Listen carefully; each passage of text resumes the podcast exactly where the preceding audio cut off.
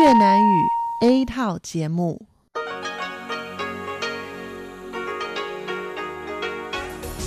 Đây là Đài Phát thanh Quốc tế Đài Loan RTI.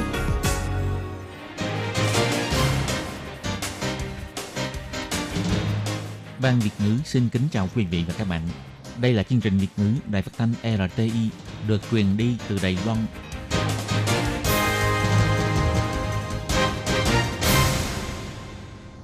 Hello, tôi Kim xin kính chào các bạn. Hoan nghênh các bạn đã đến với chương trình Việt ngữ ngày hôm nay của chúng tôi. Các bạn thân mến, hôm nay là thứ ba, ngày 19 tháng 5 năm 2020, cũng tức ngày 27 tháng 4 âm lịch năm canh tí.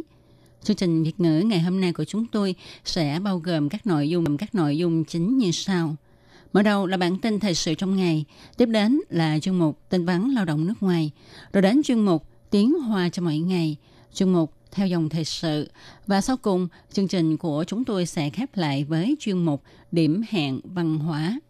Mở đầu chương trình hôm nay, tôi Kim xin mời các bạn cùng đón nghe bản tin thời sự trong ngày. ngày Và trước hết, mời các bạn cùng theo dõi các mẫu tin tóm lược. Đài Loan liên tục 12 ngày không có ca nhiễm mới. Bộ Ngoại giao Đài Loan cảm ơn các nước ban giao cùng nước Mỹ, Nhật đã lên tiếng ủng hộ Đài Loan tại Đại hội đồng Y tế Thế giới. Tổng thống Thanh Văn mời các anh hùng phòng chống dịch đến tham dự buổi lễ nhậm chức. Đài Loan sẽ dịch cabin bài diễn thuyết của Tổng thống Thái Anh Văn trong buổi lễ nhậm chức Tổng thống và Phó Tổng thống Trung Hoa Dân Quốc lần thứ 15 với 14 thứ tiếng và phát trực tiếp trên Facebook. Bộ Kinh tế kết hợp với Bộ Khoa học Kỹ thuật nghiên cứu kỹ thuật phòng chống sụt lún nền đất.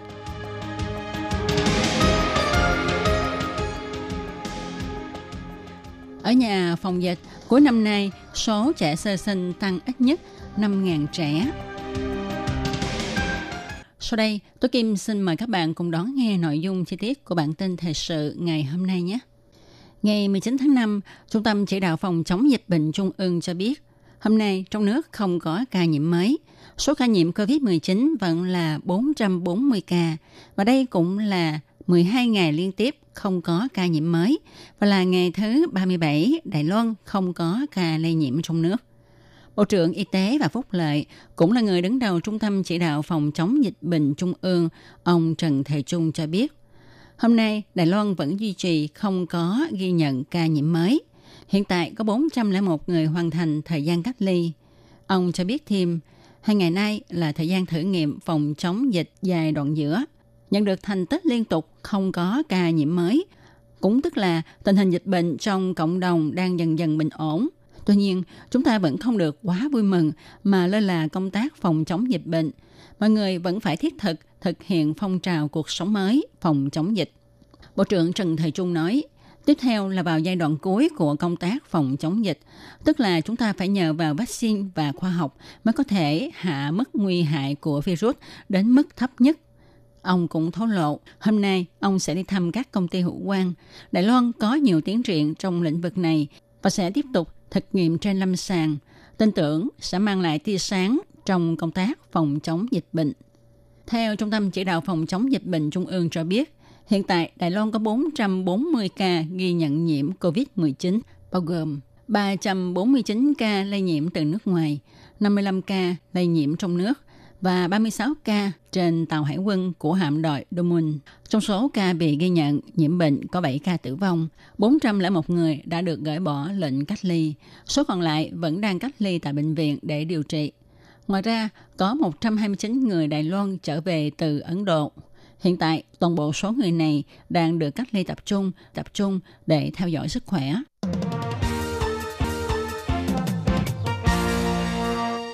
Đại hội đồng Y tế Thế giới lần thứ 73 đã được diễn ra vào ngày 18 tháng 5. Liên tục 4 năm, Tổ chức Y tế Thế giới đã không mời Đài Loan tham dự. 14 nước ban giao của Đài Loan đã có hành động ủng hộ Đài Loan từ sớm. các nước này đã đưa công hàm cho Tổng Giám đốc Tổ chức Y tế Thế giới, ông Tedros, chính thức đề án kêu gọi Tổ chức Y tế Thế giới mời Đài Loan tham dự Đại hội đồng Y tế Thế giới với tư cách quan sát viên. Đại hội đồng Y tế Thế giới sau khi thảo luận và qua sự đồng ý của các bên, quyết định sẽ xử lý đề án này vào cuối năm nay. Ngày 19 tháng 5, Bộ Ngoại giao Đài Loan bày tỏ lời cảm ơn chân thành đến 12 nước ban giao của Đài Loan, cùng nước Mỹ, nước Nhật đã lên tiếng giúp Đài Loan trong hội nghị của Đại hội đồng Y tế Thế giới. Kỳ họp Đại hội đồng Y tế Thế giới lần này được mở họp với phương thức trực tuyến. Tuy Tổ chức Y tế Thế giới không mời Đài Loan tham dự, nhưng trong ngày họp đầu tiên, trong hội nghị vang dội tiếng ủng hộ Đài Loan. Bộ trưởng Y tế Mỹ, ông Alex Aya cho biết, Việc Đài Loan tham dự Đại hội đồng Y tế Thế giới với tư cách quan sát viên là vô cùng quan trọng. Đài Loan có thể chia sẻ quan điểm và kinh nghiệm phòng dịch có ích cho mọi người. Sức khỏe của 23 triệu dân Đài Loan không nên bị hy sinh bởi yếu tố chính trị. Ngoài ra, ông còn ám chỉ Trung Quốc giấu giếm tình hình dịch bệnh, khiến cho nhiều người trên thế giới thiệt mạng. Năm nay là năm đầu tiên Đại hội đồng Y tế Thế giới họp trực tuyến. Khi các nước liên kết mạng phát biểu, thì các nước ở châu Âu mạng Internet tương đối mạnh, rõ ràng. Còn các nước ở châu Nam Mỹ, châu Phi hay các đảo quốc ở Thái Bình Dương thì mạng Internet tương đối yếu. Có những quốc gia lại không thành thạo cách thao tác nên xảy ra những trục chặt nhỏ.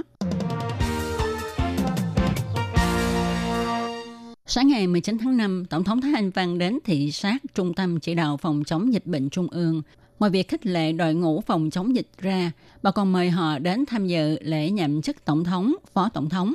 Ông Trần Thầy Trung, Bộ trưởng Bộ Y tế và Phúc Lợi, cũng là người đứng đầu Trung tâm Chỉ đạo Phòng chống dịch bệnh Trung ương cho biết, sẽ cử 22 người, trong đó bao gồm nhóm Đầy Mây Phòng Dịch, sẽ đến tham dự buổi lễ ngày mai.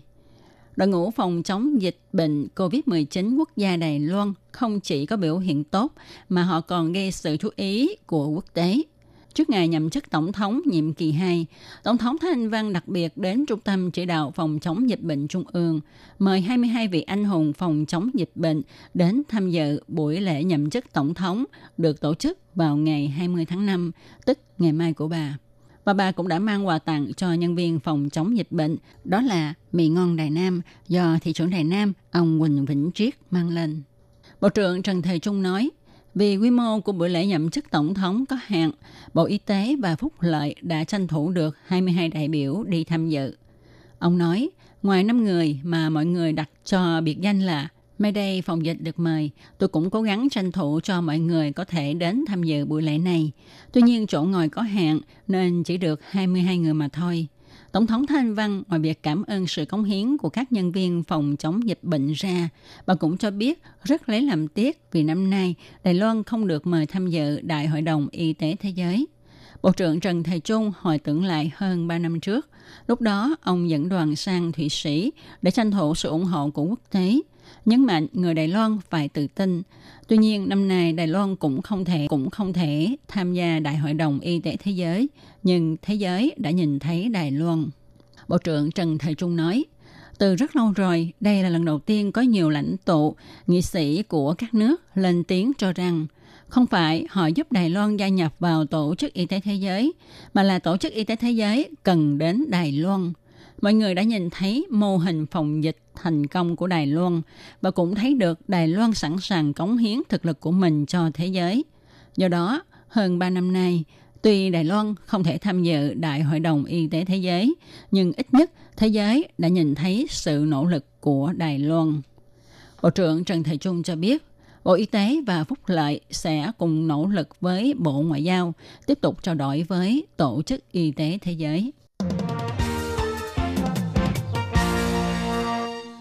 Buổi lễ nhậm chức Tổng thống và Phó Tổng thống Trung Hoa Dân Quốc lần thứ 15 sẽ được tổ chức vào ngày 20 tháng 5. Vào 10 giờ sáng ngày 20 tháng 5, Tổng thống Thái Anh Văn sẽ đọc bài diễn thuyết tại quảng trường trước nhà khách Taipei.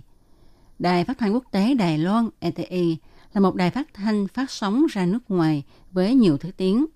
Lần này, đài sẽ thông qua phát trực tiếp trên Facebook – bài diễn thuyết nhậm chức của Tổng thống được dịch cabin qua 14 thứ tiếng, để cho người quan tâm Đài Loan có thể hiểu ngay nội dung diễn thuyết của Tổng thống.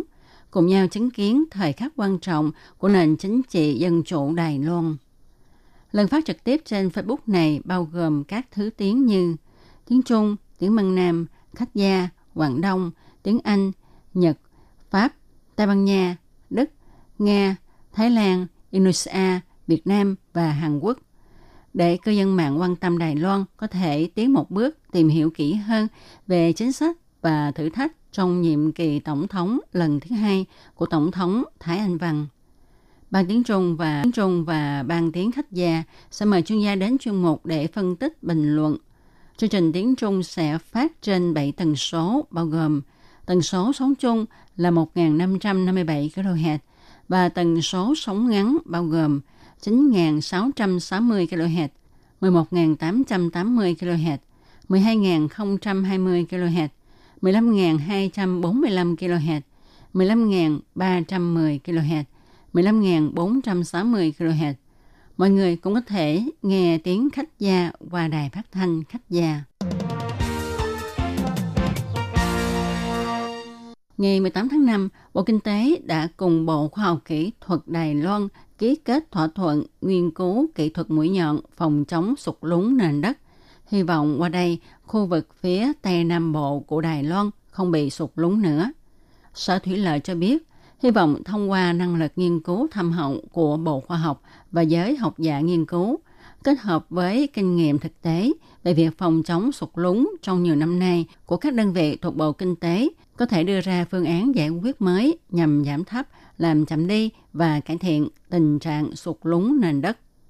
Ông Lại Kiến Tính, Giám đốc Sở Thủy lợi cho biết, trước đây Sở Thủy lợi không thể nắm bắt được cơ chế sụt lún nền đất vì nguyên nhân gây sụt, nguyên nhân gây sụt lún khá phức tạp và biến hóa không lường. Nay, Sở hợp tác với các đơn vị khoa học có nhiều kinh nghiệm và các chuyên gia của nhiều lĩnh vực để có thể đưa ra cách phòng chống sụt lún khác với trước kia – một hợp tác này chỉ là một khởi đầu. Sắp tới cũng sẽ xúc tiến mô hình hợp tác này cho các nghị đề như là đất đai, phòng chống tai nạn, ứng dụng nguồn nước, vân vân. Từ năm 1995, Bộ Kinh tế Đài Loan đã hợp tác với Ủy ban Nông nghiệp, Bộ Nội chính, Bộ Giao thông vân vân xúc tiến việc phòng chống sụt lún nền đất. Qua việc tăng cung cấp nước trên mặt đất, giảm việc hút nước ngầm, tăng cường quản lý, giám sát liên tục và chỉnh sửa luật cho đến nay đã có được kết quả đáng kể. Cha con chào đời, cha mẹ nhìn thấy đứa con bé bỏng của mình, lòng tràn đầy niềm vui. Dạo này khoa phụ sản rất là náo nhiệt. Bác sĩ phát hiện gần tháng nay, số lượt người đến bệnh viện kiểm tra xem có thai không tăng từ 20 đến 30% so với đầu năm và hầu như họ đều thụ thai thành công. Bác sĩ Lý Tuấn Nhật nói, có người đã nhiều lần thực hiện thụ tinh trong ống nghiệm nhưng không thành công, không ngờ ở nhà phòng dịch lại có thể thụ thai tự nhiên. Thái phụ cho biết, do dịch bệnh nên thời gian ở nhà nhiều hơn, tâm trạng cũng thư giãn, thoải mái hơn, nên làm tăng cơ hội thụ thai. Ngoài các ca thực hiện thụ tinh trong ống nghiệm gia tăng trong thời gian phòng dịch, những phụ nữ cao tuổi vô sinh lại bất ngờ thụ thai khi thời gian ở nhà nhiều hơn. Luôn cả nhân viên y tế cũng có tin mừng. Một y tá nói, ba đồng nghiệp ở phòng mổ có thai, tại phòng khám cũng có ba người. Bác sĩ Lý Mậu Thịnh cho biết, số trẻ sinh ra trong năm ngoái là 175.000 trẻ. Theo dự đoán của chúng tôi, thì trong năm nay, số trẻ sinh ra sẽ lên đến 180.000 trẻ, rất là tốt.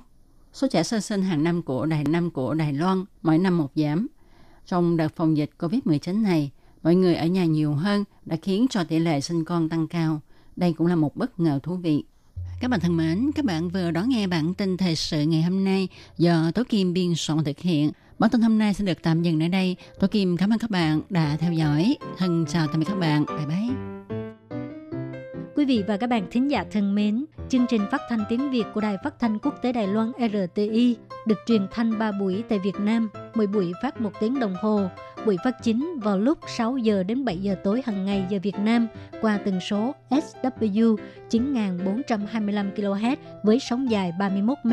Buổi phát lại lần thứ nhất vào hôm sau 9 giờ tới 10 giờ tối qua tần số SW 9625 kHz với sóng dài 31 mét bị phát lại lần hai vào sáng hôm sau lúc 6 giờ tới 7 giờ qua tần số SW 9745 kHz với sóng dài 25 m.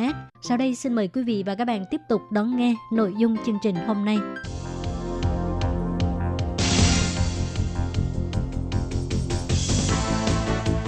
Đây là đài phát thanh quốc tế Đài Loan LTI, truyền thanh từ Đài Loan, Trung Hoa Dân Quốc.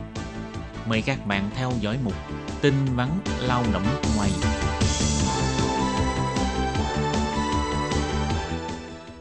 Khiến Nhi và Thúy Anh xin chào các bạn. Các bạn thân mến, các bạn đang đón nghe chuyên mục tin vắn lao động. Trong phần tin vắn lao động của tuần này, Thúy Anh và Khiết Nhi xin mang đến cho các bạn hai thông tin như sau.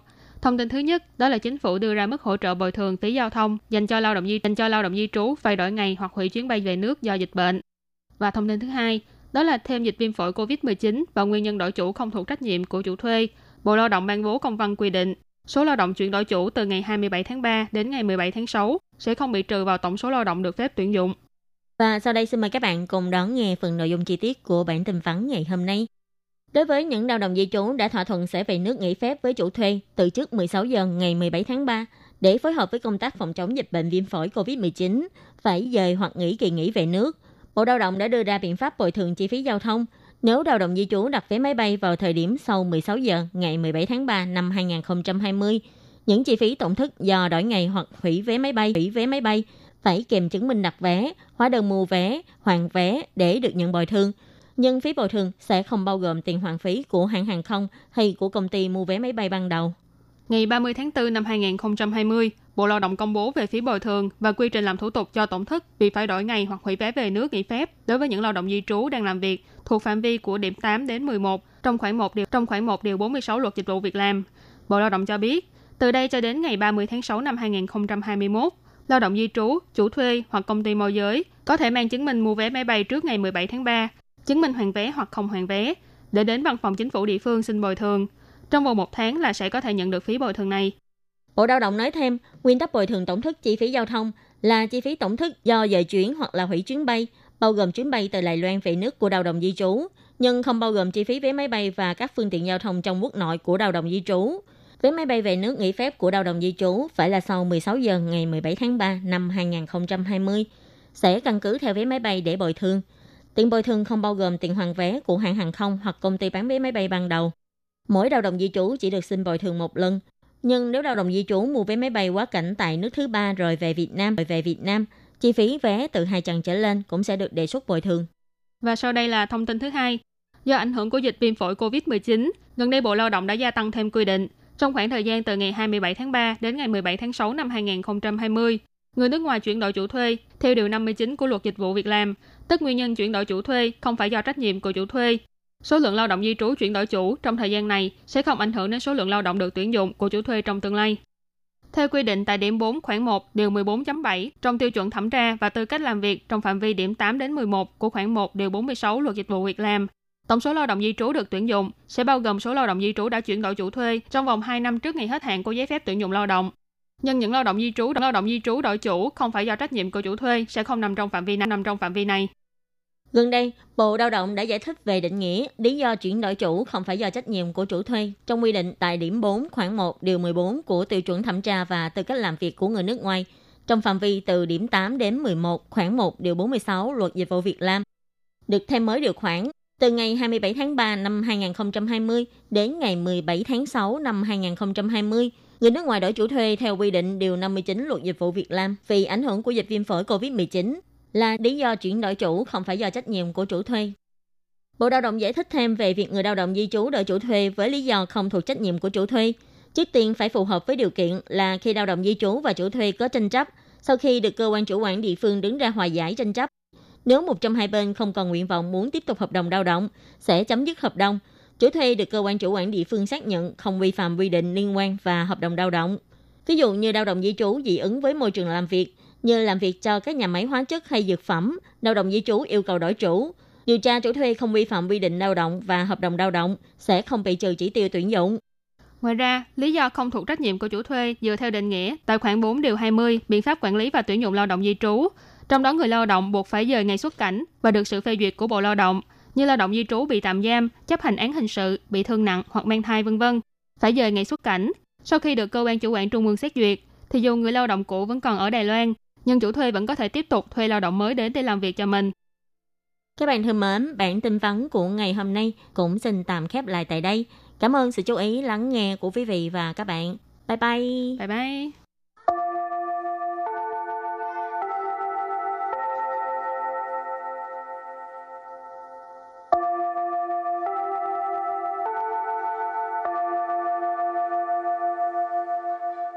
Xin mời quý vị và các bạn đến với chuyên mục Tiếng Hoa cho mỗi ngày do Lệ Phương và Thúy Anh cùng thực hiện.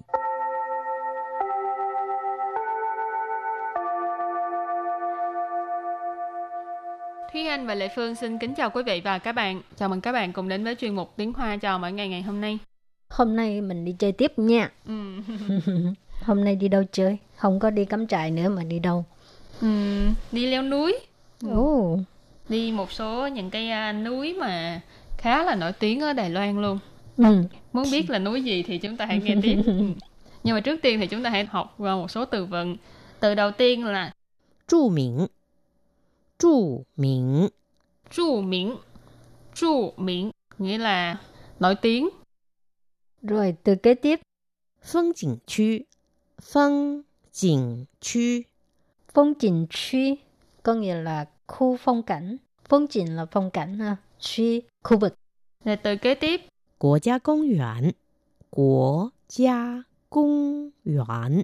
Quốc gia công viên. Quốc gia công viên nghĩa là công viên quốc gia. Rồi tiếp tục là thủ hoa. Thủ hoa. Thủ hoa. Thủ hoa là tranh vẽ. Từ cuối cùng. Phá san. Phá san. Phá san. Phá san nghĩa là leo núi. Rồi bây giờ mình làm quen với những cái phong cảnh nổi tiếng của Đài Loan bằng tiếng Hoa nhé.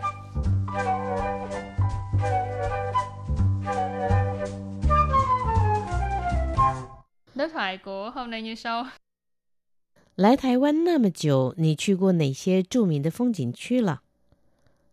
我去过泰鲁格国家公园，还有太平山风景区。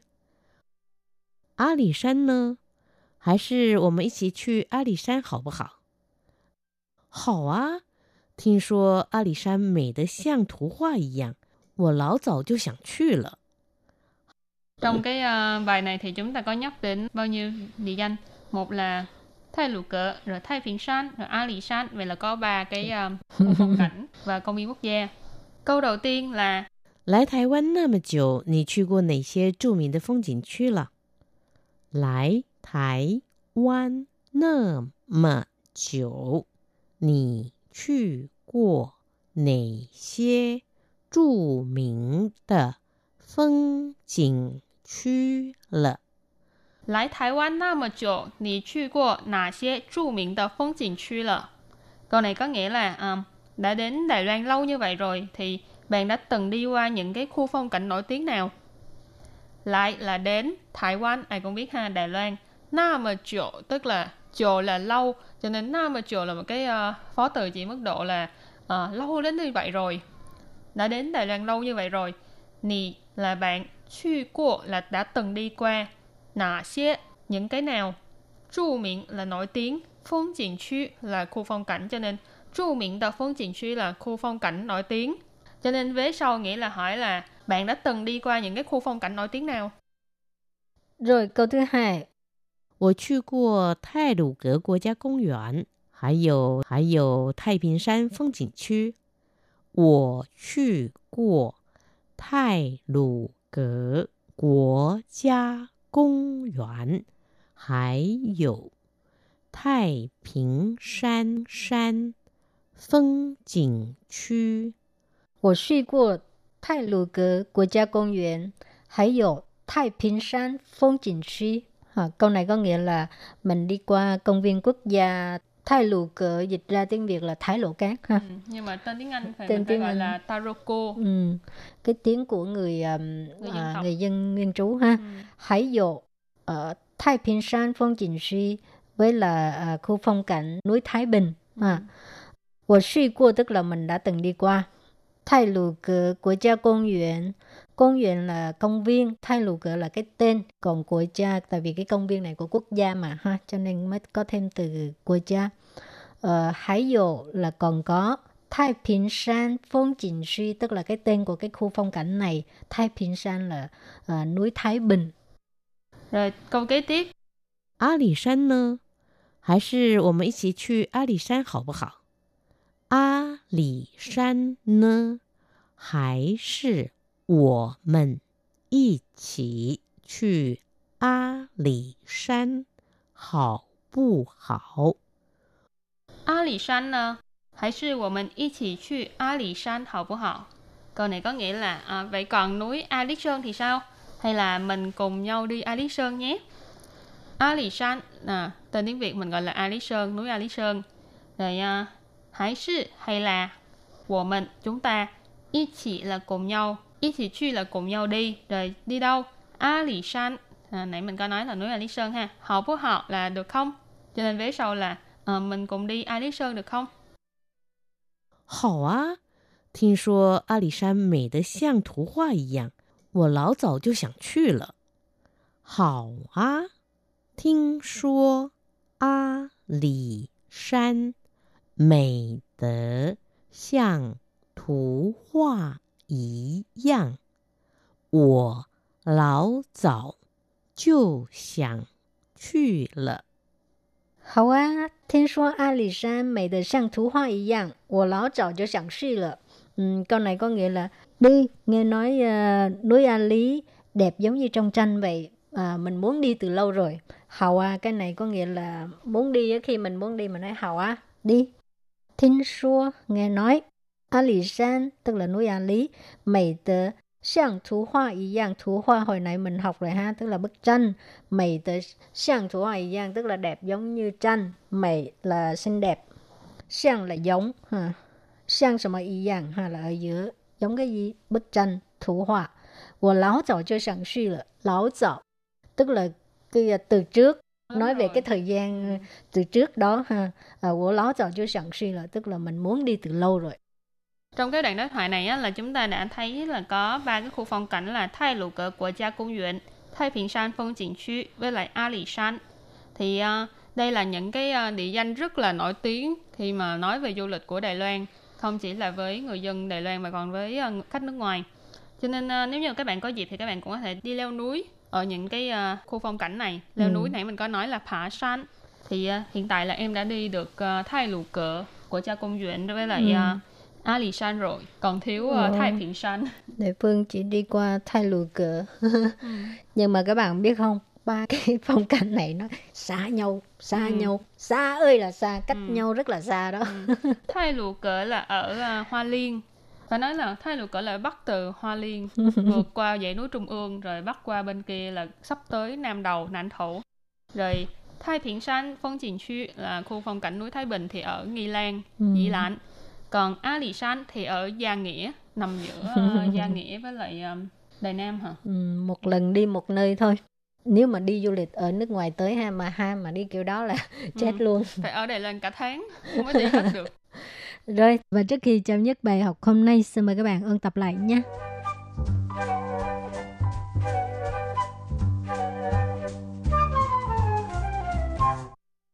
Chu Minh Chu Minh 着名，着名 nghĩa là nổi tiếng. 风景区，风景区，风景区 có nghĩa là khu phong cảnh.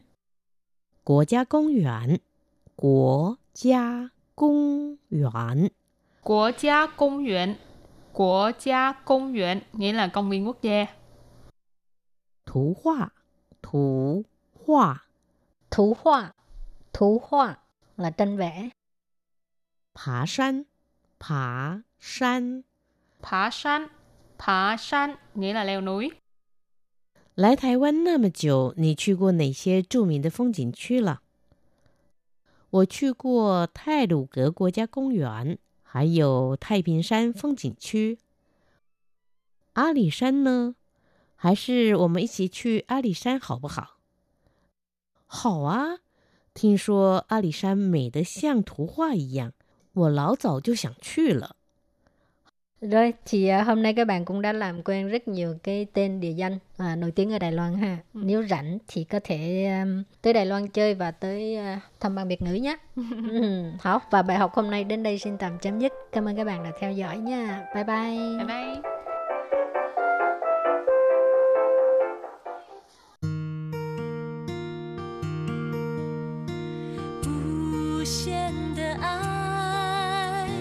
全世界传开，永恒的关怀来自台湾之音 RTI。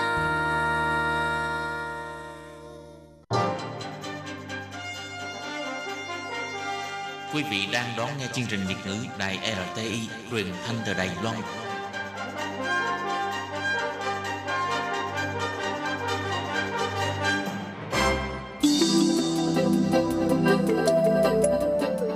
Quý vị đến với chuyên mục Theo dòng thời sự do Minh Hà thực hiện. Chuyên mục này sẽ giới thiệu những đề tài thú vị cùng những dòng thời sự và sự kiện nổi bật đang diễn ra tại Đài Loan.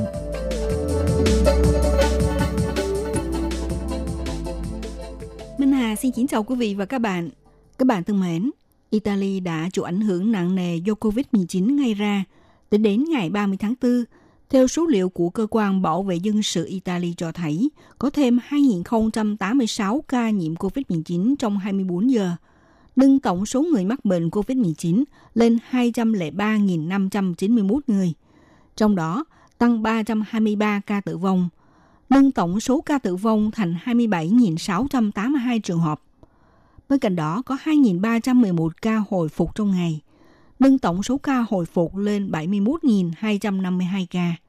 Số ca phải điều trị tích cực do COVID-19 tại Italy cũng tiếp tục giảm 68 ca xuống còn 1.795 ca.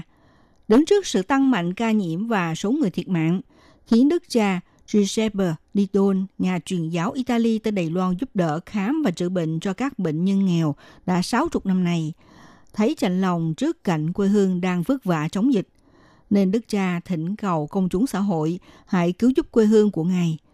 Ngay sau khi lời kêu gọi thỉnh cầu như một thông điệp được truyền đến các nơi, thì chỉ trong 6 ngày đã gom lại một số tiền đóng góp hơn 150 triệu đài tệ.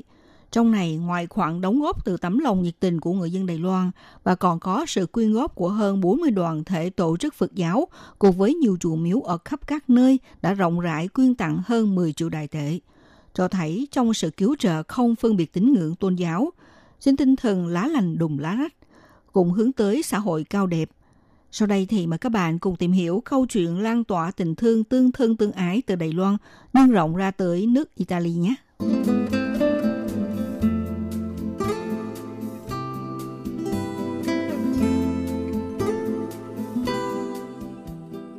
Italy, một đất nước nằm ở Nam Âu, một bán đảo kéo dài đến giữa biển Địa Trung Hải đã hứng chịu hậu quả nặng nề do đại dịch COVID-19. Đức cha Giuseppe Didon, nhà truyền giáo Italy 81 tuổi của dòng tá viên một vụ bệnh nhân, người cống hiến cả cuộc đời mình cho Đài Loan đã kêu gọi sự giúp đỡ, khơi dậy lòng nhiệt tình báo đáp của người Đài Loan. Chỉ trong 6 ngày đã quyên góp được hơn 150 triệu đài tệ cho Italy. Đức cha Giuseppe Didon đã viết một lá thư cảm ơn xã hội Đài Loan.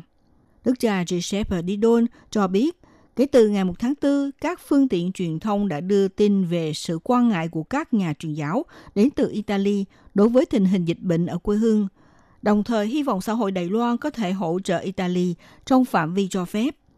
Thì thật bất ngờ chỉ vài ngày sau khi tin tức phát đi, các khoản quyên góp và vật tư phòng chống dịch bệnh từ khắp nơi đã liên tục được gửi đến với hy vọng thông qua cơ sở bệnh viện của Ngài để trao lại cho Italy. Số tiền và lượng vật tư đều rất lớn khiến Ngài rất lấy làm kinh ngạc, thậm chí là không kịp có phản ứng. Vì thế, theo dự định ban đầu của Ngài là những tiền quyên góp và vật tư trong hai tuần, rồi sẽ chuyển lại cho giáo hội Italy. Mặc dù mới chỉ thực hiện trong 6 ngày, nhưng Ngài phải kêu gọi dừng quyên góp. Đức cha Giuseppe Didon cho biết, cảm ơn Đài Loan, khoản tiền quyên góp thật sự quá nhiều. Đây thực sự là một nơi rất tốt, một đất nước tốt đẹp với những người dân tốt bụng.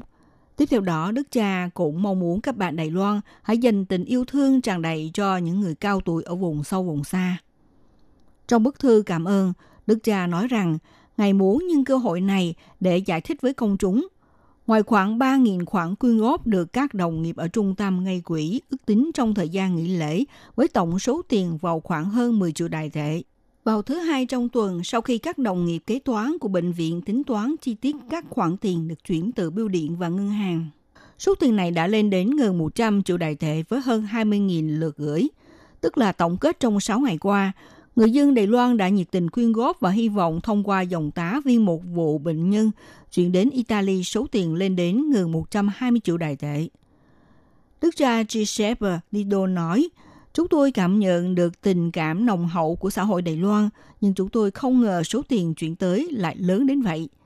Mặc dù không đặt ra mục tiêu ngay quỹ là bao nhiêu, nhưng khi nhìn thấy con số này, thực sự là chúng tôi cảm thấy đã vượt quá khả năng có thể chuẩn bị các vật tư cần thiết cho nhân viên y tế Italy. Vì thế chúng tôi phải trân trọng xin lỗi xã hội Đài Loan. Cảm ơn các bạn đã gây quỹ, gửi tình yêu thương đến Italy. Xin các bạn hãy dừng quyên góp.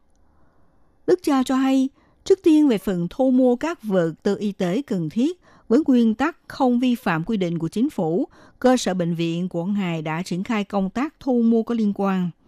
Ngoài ra, đối với các sản phẩm gặp khó khăn khi thu mua trong nước, không kịp đáp ứng nhu cầu cấp bách hoặc là sản phẩm thuộc danh mục cấm xuất khẩu, thì bệnh viện đều liệt kê danh sách và nhờ hệ thống dòng tá vi một vụ bệnh nhân từ khắp nơi trên thế giới hỗ trợ thu thập Điều đáng nói là trong thời gian này, đã có nhiều doanh nhân Đài Loan đặt nhà máy tại nước ngoài cho biết có thể tăng sản lượng các vật tư liên quan để hỗ trợ cho Italy, ví dụ như sản phẩm máy thở.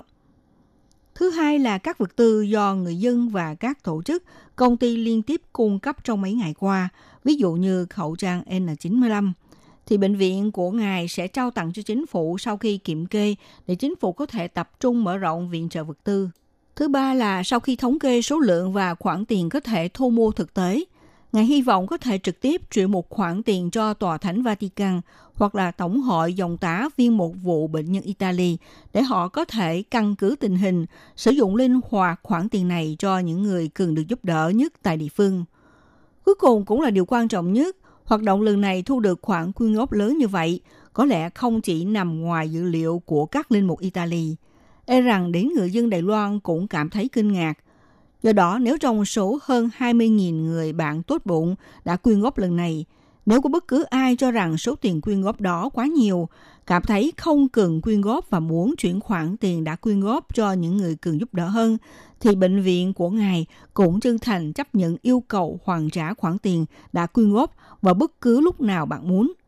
Hoặc là chuyển khoản tiền này sang các nội dung hỗ trợ khác. Đức cha tin rằng tình yêu thương của mọi người cho dù không thể hiện ở Italy thì cũng sẽ dành cho bất cứ ai cần đến sự giúp đỡ. Những ngày qua, Đức cha đã thấy có những người bị ung thư giai đoạn cuối lê bước đến bệnh viện để quyên góp. Có những cụ già bán rau cầm những chiếc khẩu trang phải xếp hàng mới mua được và những đồng tiền kiếm được từ việc bán rau. Mong Đức cha truyền tải tấm lòng của bà đến với Italy. Niềm xúc động ấy không biết bạn có thể tưởng tượng được không? Đêm đã khuya, Đức cha ngẫm lại sự cảm động lớn lao mà xã hội Đài Loan đã liên tục mang đến cho mình trong những ngày nay. Mặt khác, hồi tưởng lại con đường đã đi trong 55 năm qua. Cuối cùng xin cảm ơn Đức Chúa đã đưa Ngài đến đây.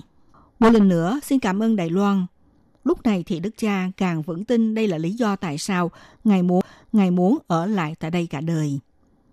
Ngày 7 tháng 4, Trung tâm ngay quỹ, Trung tâm ngay quỹ của Tổng hội dòng tá viên một vụ bệnh nhân cho biết Do sáng ngày 7 tháng 4 mới phát đi thông cáo báo chí dừng quyên góp, nên từ tối ngày 6 tháng 4 đến sáng ngày 7 tháng 4 đã có nhiều giao dịch chuyển khoản từ ngân hàng trực tuyến và chuyển khoản ATM hoặc chuyển tiền trước khi có thông báo. Vì vậy, tính đến ngày 7 tháng 4, tổng số tiền quyên góp đã lên đến gần 150 triệu đài tệ. Mặc dù đức cha Giuseppe Didon đã kêu gọi dừng ngay quỹ, các khoản tiền quyên góp vẫn đổ về – Đức cha hy vọng người dân sẽ dành tình yêu thương tràn đầy cho những người cao tuổi ở vùng sâu vùng xa Đài Loan. Trưởng phòng quan hệ công chúng của Bệnh viện Camerian St. Mary's là đồng bà Vô Phương Linh cho biết, Đức cha Giuseppe Didon đến phục vụ tại Bệnh viện St. Camillus Bệnh Hồ từ cách đây 50 năm. Đến nay, Bệnh viện St. Camillus cần đến các nguồn lực bên ngoài để bổ sung đầy đủ cơ sở vật chất phục vụ cho việc điều trị y tế.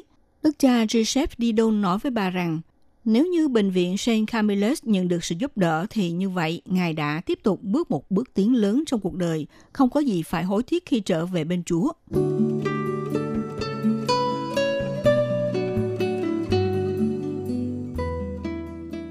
Đức cha Joseph Didon sinh năm 1940 trong một gia đình công giáo, lớn lên trong hoàn cảnh kinh tế khó khăn. Trong gia đình có trên anh chị em. Đức cha là đứa con trai thứ năm. Trong nhà có ba người con trai đều chọn con đường làm linh mục, tận hiến cuộc đời mình cho việc phục vụ Chúa Kitô. Lúc 10 tuổi, Đức cha Joseph Didon vào dòng thánh Camillans. 24 tuổi được tấn phong chức linh mục. 25 tuổi tới Đài Loan – lần lượt sáng lập trung tâm khải trí thuộc hệ thống dòng thánh Camillans ở huyện Bình Hồ và huyện Nghi Lan, trong sóc hơn 1.000 đứa trẻ Đài Loan bị khuyết tật. Đức cha Joseph Didon đã tự cho mình là người Đài Loan chính thống. Ngài có thể nói thông thạo tiếng Trung, tiếng Đài, thậm chí trong lời nói còn mang giọng điệu địa phương của vùng Nghi Lan. Năm 2017, do tư cách đặc biệt của Ngài nên được trao giấy chứng minh nhân dân Trung Hoa Dân Quốc, trở thành một công dân chính thức tại Đài Loan. Năm 1965, khi đức cha Giuseppe Didon đặt chân trên mảnh đất Đài Loan, thì Ngài đã ngắn bó một mối tình duyên thân thiết với những cư dân Đài Loan có hoàn cảnh nghèo khó. Đối với đức cha thì Đài Loan đã là quê hương của Ngài. Ở đâu cần sự giúp đỡ thì đức cha không quản mưa gió, sẽ có mặt tại nơi ấy. Cho tới nay, Ngài tới Đài Loan đã sinh sống hơn 50 năm nay, bắt đầu từ năm 1981 tại huyện Bình Hồ thành lập trung tâm khải trí Huệ Dân – Năm 1987, sáng lập Trung tâm Khải Trí Thánh Gia Dân. Năm 2009, thành lập Trung tâm Thánh Gia Dân chăm sóc dài hạn cho người cao tuổi. Hội dòng Thánh Carmelans là một cơ sở thành lập với tôn chỉ truyền tải phúc âm, điều trị y tế, quan tâm từ thiện có chi nhánh phục vụ tại 35 quốc gia trên thế giới. Hiện tại thì Đức cha Joseph Didon đảm nhận chức chủ tịch Hội dòng Thánh tại Đài Loan. Trong mắt của người Đài Loan, Đức cha Joseph Didon là một người bậc cao, hiền từ, thân thiện. Do Ngài đã thấm nhuần tinh thần của Chúa và giáo lý của Thiên Chúa Giáo, cho nên Đức cha luôn áp dụng phương pháp người gũi để bày tỏ sự đồng thuận và tôn trọng nền văn hóa sử đài. Sau đó thể hiện bằng hành động sáng suốt, thông minh để truyền đạt tình yêu thương và phúc âm của Chúa với mọi người.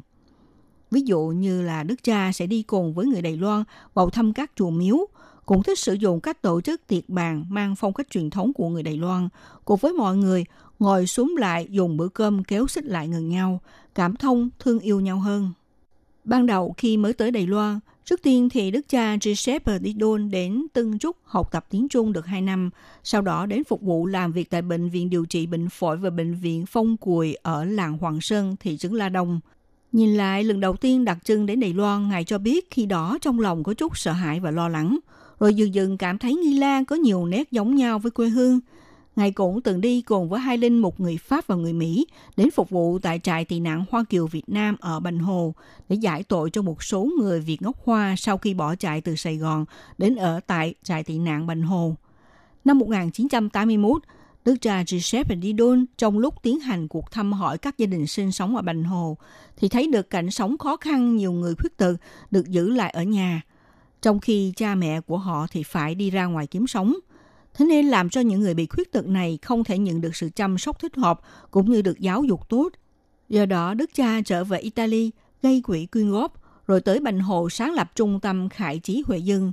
Ngài cũng hiểu được hoàn cảnh của những bệnh nhân bởi chính bản thân Ngài có bà chị bị phẫu thuật não, nên có sự đồng cảm muốn giúp đỡ những người có bệnh.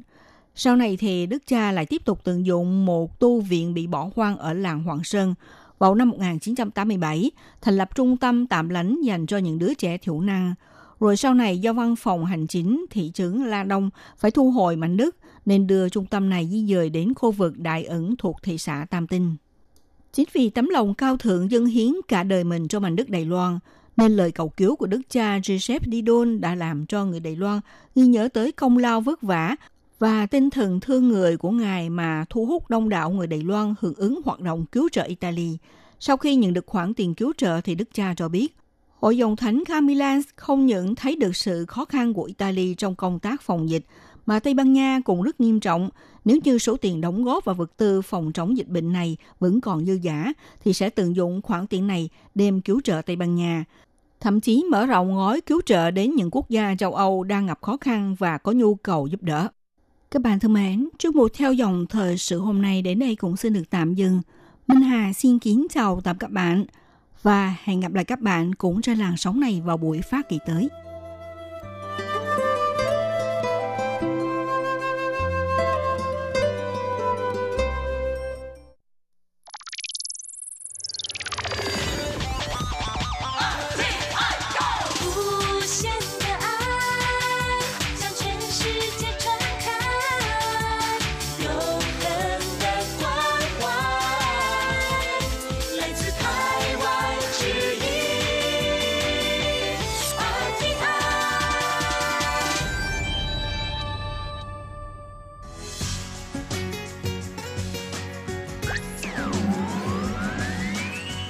Vị đang đón nghe chương trình Việt ngữ Đài RTI truyền thanh từ Đài Loan.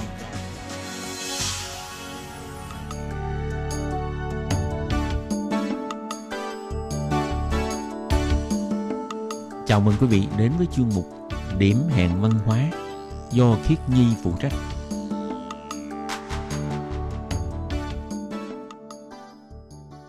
Khiết Nhi xin chào các bạn. Các bạn thân mến, các bạn đang đón nghe chuyên mục Điểm hẹn văn hóa thì trong tuần vừa rồi, Khiên Nhi đã có giới thiệu với các bạn về ga tàu điện ngầm metro Đạm Thủy, Tan Sủy, cũng như là giới thiệu với các bạn về tuyến đường sắt Đạm Thủy trước khi mà ga metro này bắt đầu được đưa vào sử dụng.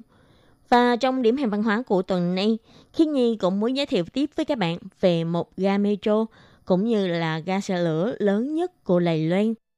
Và qua đó, chúng ta sẽ cùng tìm hiểu một khu vực rất là đặc sắc của ga xe lửa này và ga xe lửa đồng thời là ga metro mà chúng ta nãy giờ đang nhắc đến, đó chính là ga xe lửa Đài Bắc. Sau đây xin mời các bạn cùng đón nghe chuyên mục các bạn nhé. Các bạn biết không, ga xe lửa Đài Bắc là một ga tàu từng hầm tích hợp cả ba loại tàu đường sắt, bao gồm là tàu điện ngầm metro hay là tàu lửa cùng với lại tàu cao tốc. Ngoài ra, gần ga tàu còn có các trạm xe khách Đài Bắc đây không những là điểm đúc giao thông phía Bắc Đài Loan, mà còn là ga tàu đường sắt có lượng vận chuyển lớn nhất của toàn Đài Loan. Mỗi ngày chuyên chở hơn 520.000 lượt người. Và đây còn là ga tàu lớn thứ 25 trên toàn thế giới. Theo tài liệu ghi chép để lại, thì đầu tiên, ga xe lửa Đài Bắc được xây dựng vào năm 1891, tức là năm thứ 17 của đề vua Quang Thụy nhà Thanh. Trải qua nhiều lần di dời cũng như là trùng tu, thì đến nay ga xe lửa Đài Bắc mà chúng ta được biết bây giờ được hoàn công vào ngày 2 tháng 9 năm 1989 và tọa lạc tại khu trung chính của thành phố Đài Bắc. Theo bài viết của ông Trương Triết Sinh, ông Trương Triết Sinh là một người chuyên nghiên cứu về những cái tài liệu lịch sử liên quan đến Đài Bắc xưa và nay. Và ông đã có một bài viết về sự phát triển của ga xe lửa Đài Bắc qua bốn thời kỳ thì như vừa rồi Khiến Nhi có giới thiệu với các bạn, đó là ga xe lửa Đài Bắc, đầu tiên được xây dựng vào năm 1891.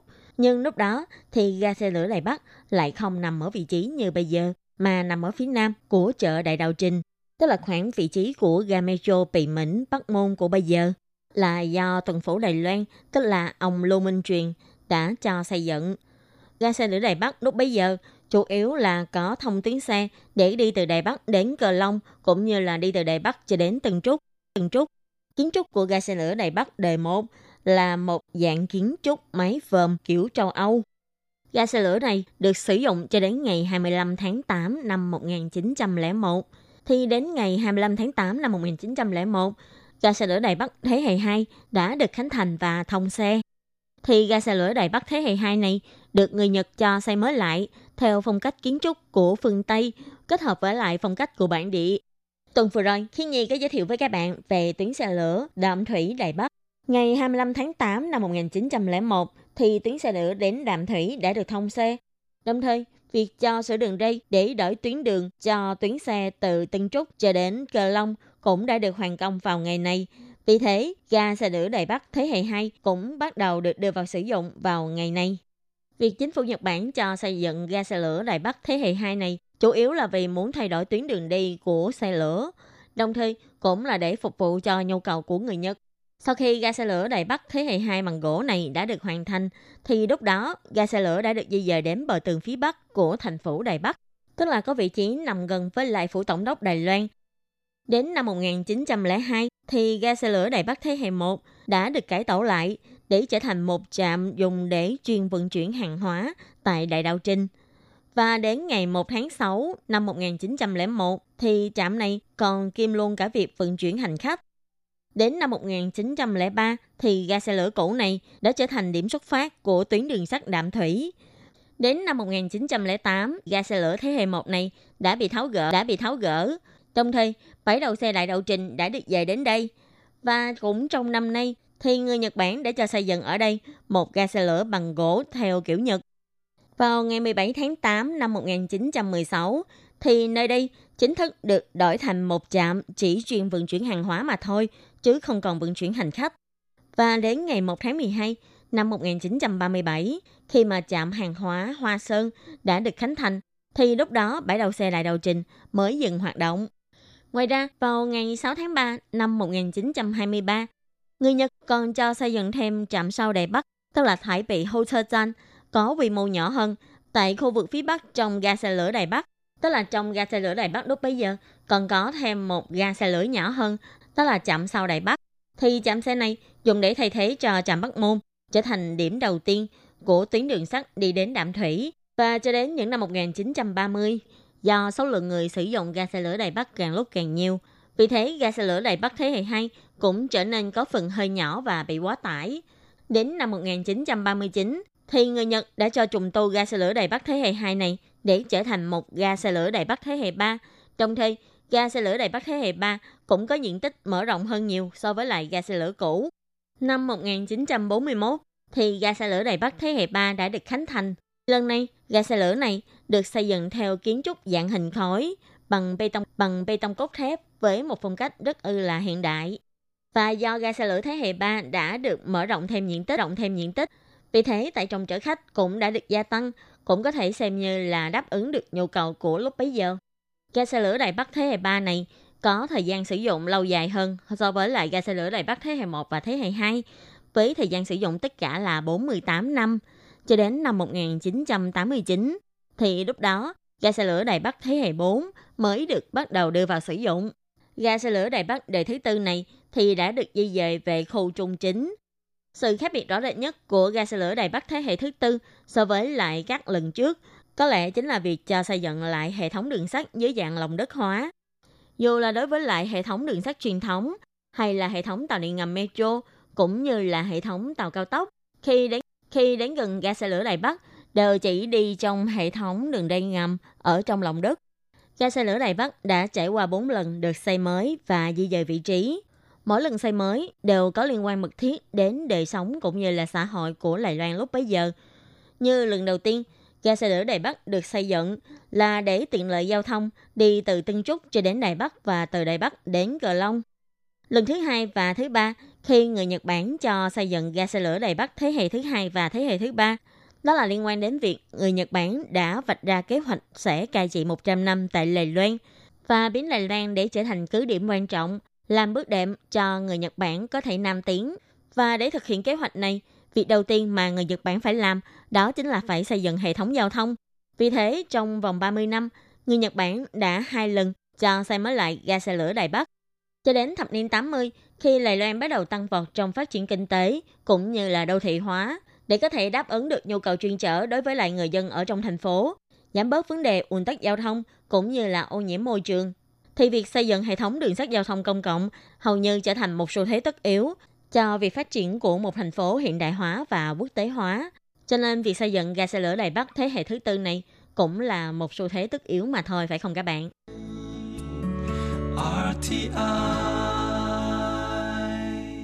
Và khi nói đến ga xe lửa Đài Bắc, có lẽ với các bạn lao động di trú, nơi mà quen thuộc hơn ai hết, đó chính là đại sảnh của ga xe lửa Đài Bắc. Do ga xe lửa Đài Bắc là một ga trung tâm và thuận tiện lưu thông, cho nên thường là vào các ngày nghỉ hay là các ngày lễ, ga xe lửa này lúc nào cũng đông đúc. Và không biết từ lúc nào, đại sảnh của ga xe lửa Đài Bắc hầu như trở thành một cái nơi vui chơi của lao động nhập cư. Có lẽ điều kiện đầu tiên đó là do giao thông thuận tiện. Các bạn lao động di trú có thể đón tàu lửa hay là có thể đón uh, ờ, tàu MRT hoặc là có thể đón xe khách để mà đi đến ga xe lửa Đài Bắc. Cho nên dù là đối với lại các bạn lao động di trú làm việc trong nội thành của thành phố Đài Bắc hay là Tân Bắc, hay đối với lại các bạn làm việc ở huyện thị khu vực xung quanh như là Đào Viên, Tân Trúc, thì các bạn cũng có thể dễ dàng để đón tàu xe để tập hợp ngay tại ga xe lửa Đài Bắc. Thường thì các bạn lao động di trú đều không có nhiều không gian riêng để có thể gặp mặt bạn bè hay là để mọi người cùng có thể ngồi lại với nhau để mà nói chuyện hay là cùng đi chơi vân vân. Nhưng ga xe lửa Đài Bắc lại có một lợi thế khác nữa, đó là đại sảnh của ga xe lửa Đài Bắc rất là rộng lớn, có diện tích gần 4.000 mét vuông. Thường thì các hành khách sẽ ngồi nghỉ ngơi hay là ngồi đợi xe lửa ở ngay trong đại sảnh của ga xe lửa Đài Bắc. Điều thú vị ở đây là ga xe lửa Đài Bắc có thiết kế như là một bàn cờ vua với gạch lát hình một ô vuông màu trắng và một ô vuông màu đen xen kẽ vào nhau. Và mỗi ô vuông này dài rộng khoảng 2 mét vuông. Vì thế, thường thì những người khách đang ngồi ở đại sảnh này, họ đều sẽ chọn một ô vuông màu đen hay là một ô vuông màu trắng để ngồi. Và như người ta nói, nước sông không phạm nước giếng, mỗi người hay là mỗi nhóm người, họ sẽ tự chọn cho mình một ô vuông và sẽ không đụng chạm gì đến những ô vuông khác. Một ô vuông như là một cái không gian riêng của họ. Đã từng có rất là nhiều bài rất là nhiều bài nghiên cứu xã hội về hiện tượng này ở trong ga xe lửa Đài Bắc. Và theo nghiên cứu của các nhà xã hội học, trong đại sảnh của ga xe lửa Đài Bắc này, vì không gian của mỗi người đã được vạch ra rất là rõ ràng, mọi người có thể cảm thấy rất là yên tâm khi ngồi trong không gian riêng của mình và sẽ không sợ bị người khác quấy nhiễu đến, cũng như là không sợ bị người khác đuổi mình đi. Đối với lại các bạn lao động di trú, nếu như mà làm việc ở nhà xưởng thì phải ở ký túc xá, hay là đối với lại các bạn lao động di trú làm công việc kháng hộ công gia đình thì phải ở chung với chủ. Các bạn cũng không có nhiều điều kiện để gặp mặt bạn bè hay là mời bạn đến nhà chơi. Và các bạn càng không có một cái không gian riêng để có thể tâm sự hay là có thể ngồi nói chuyện cùng bạn bè, thư giãn sau những giờ làm việc vất vả. Ga xe lửa Đài Bắc là nơi mà có giao thông tiện lợi, mọi người có thể dễ dàng đi đến. Ga xe lửa Đài Bắc hoạt động từ lúc 5-6 giờ sáng cho đến hơn 12 giờ đêm. Và mùa đông thì không sợ mưa gió, còn mùa hè thì không sợ nóng. Đại sảnh, đại sảnh của ga xe lửa này lại lúc nào cũng rộng mở. Xung quanh đại sảnh này lại có rất là nhiều quầy hàng để mà bán thức ăn cũng như là đồ uống. Ở trong ga xe lửa này còn có rất là nhiều nhà vệ sinh, cho nên khi mà các bạn có tụ tập hay là có họp nhóm ngay trong đại sảnh này, các bạn vừa không sợ bị quấy nhiễu, và các bạn cũng không bị thiếu các tiện nghi ở xung quanh. Xung quanh ga xe lửa cũng như là khu vực ở trong đại sảnh cũng thường xuyên có cảnh sát cũng như là bảo vệ tuần tra hay duy trì trật tự của ga xe lửa Đài Bắc. Cho nên cũng có thể nói, ga xe lửa Đài Bắc là một nơi có an ninh rất là an toàn. Nên dù là như Khiết Nhi có giới thiệu vừa nãy, đó là khi các bạn ngồi ở đại sảnh thì các bạn có một cái không gian riêng của mình và cũng sẽ không sợ bị người ta quấy nhiễu.